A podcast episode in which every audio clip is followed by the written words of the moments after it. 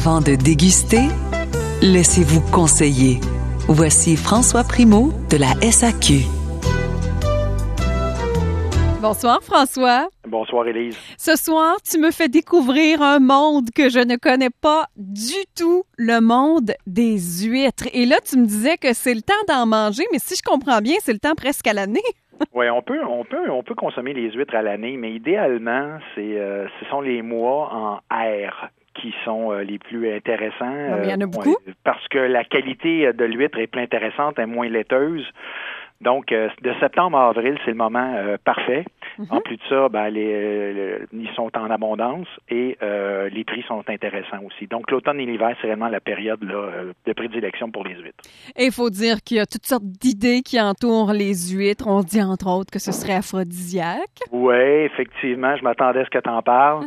Écoute, ça remonte à la mythologie grecque qui raconte qu'Aphrodite est sortie de l'eau sur le dos d'une huître et donna naissance à Eros.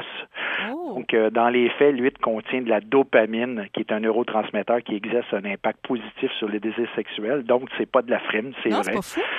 Selon l'histoire, il y a Casanova qui avait l'habitude d'en consommer une douzaine régulièrement tous les jours, question d'entretenir la forme. Casanova, c'est pas pire ça. Il y a toujours une histoire à eh oui. le monde qui est intéressant. Bon, ben là, François, si on veut faire nos Casanova et euh, peut-être se faire un souper d'huître en amoureux ou peut-être même en amis ou en famille en fin de semaine, avec quoi on peut accompagner les huîtres? On boit quoi? Il y a plusieurs possibilités. On peut y aller avec le vin, le vin blanc de prédilection. Donc, on va opter pour des vins blancs secs, très acides, euh, des mousseux prédilection, c'est très bon. Là. C'est exemple, je pense, un crément du Jura. Euh, ça pourrait être un orpailleur brut aussi, là, mais c'est sur l'acidité, la franchise et la minéralité des vins.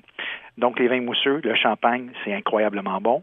Il y a les vins blancs tranquilles aussi. Donc, tout ce qui est euh, Sancerre, Pouilly Fumé, euh, les vins blancs euh, de Céval et de Vidal. Ça, prend beaucoup d'acidité et de fraîcheur qui se prêtent très bien au vin. Si parfois on utilise, euh, on, embellit nos huîtres avec de la, crème ou du beurre, on va sur des blancs un peu plus gras, quand on fait du fût de chêne, ça pourrait être des graves, des, des, des bordeaux de fût de chêne ou des bourgognes. Si on utilise la présence de, on ajoute de la sauce tomate, par contre, là, on oublie les blancs et on bascule dans le rosé ou dans les vins rouges. Ah, ah oui, OK. Oui. Puis des rouges, euh, un rouge avec des huîtres de nature, c'est à ne pas faire. C'est réellement infect comme sensation. Ah. C'est réellement pas bon. Bon, mais c'est bon à savoir. tu as la bière que tu peux également euh, utiliser. Souvent, les gens aiment euh, les, les, les C'est des bières qui sont franches, fraîches, rafraîchissantes, légèrement houblonnées, un petit peu amères, assez acides. Et pour terminer, les gens oublient souvent, mais les whiskies. Les whiskies écossais sont très intéressants avec les huîtres. Ah oui. euh, on peut aller euh, autant dans le, les Highlands, les Lowlands, le Speyside. Personnellement, j'affectionne les whiskies euh, single malt des îles. Donc, euh, avec le côté marin, iodé, un peu maltais également et fumé qui se marie parfaitement avec le goût salin des huîtres, le côté iodé.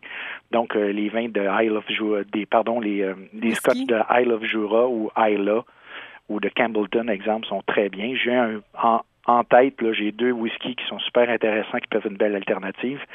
C'est le Benromac de traditionnel de Speyside à 52 et le Beaumont 12 ans, qui est un high là, qui lui est réellement écorcé et fumé également sur des notes iodées, maltées et puis euh, marines. C'est très intéressant. Bien, merci beaucoup, François. On parlait des huîtres ce soir. C'est le temps d'en consommer. Des fois, on se demande quoi boire, quoi servir avec les huîtres. Si vous avez manqué une portion de la chronique, elle est disponible dans le blog de l'émission Oser à boomfm.com. Merci, François. Au plaisir. À la semaine prochaine. Bonne huître. Salut. bye bye.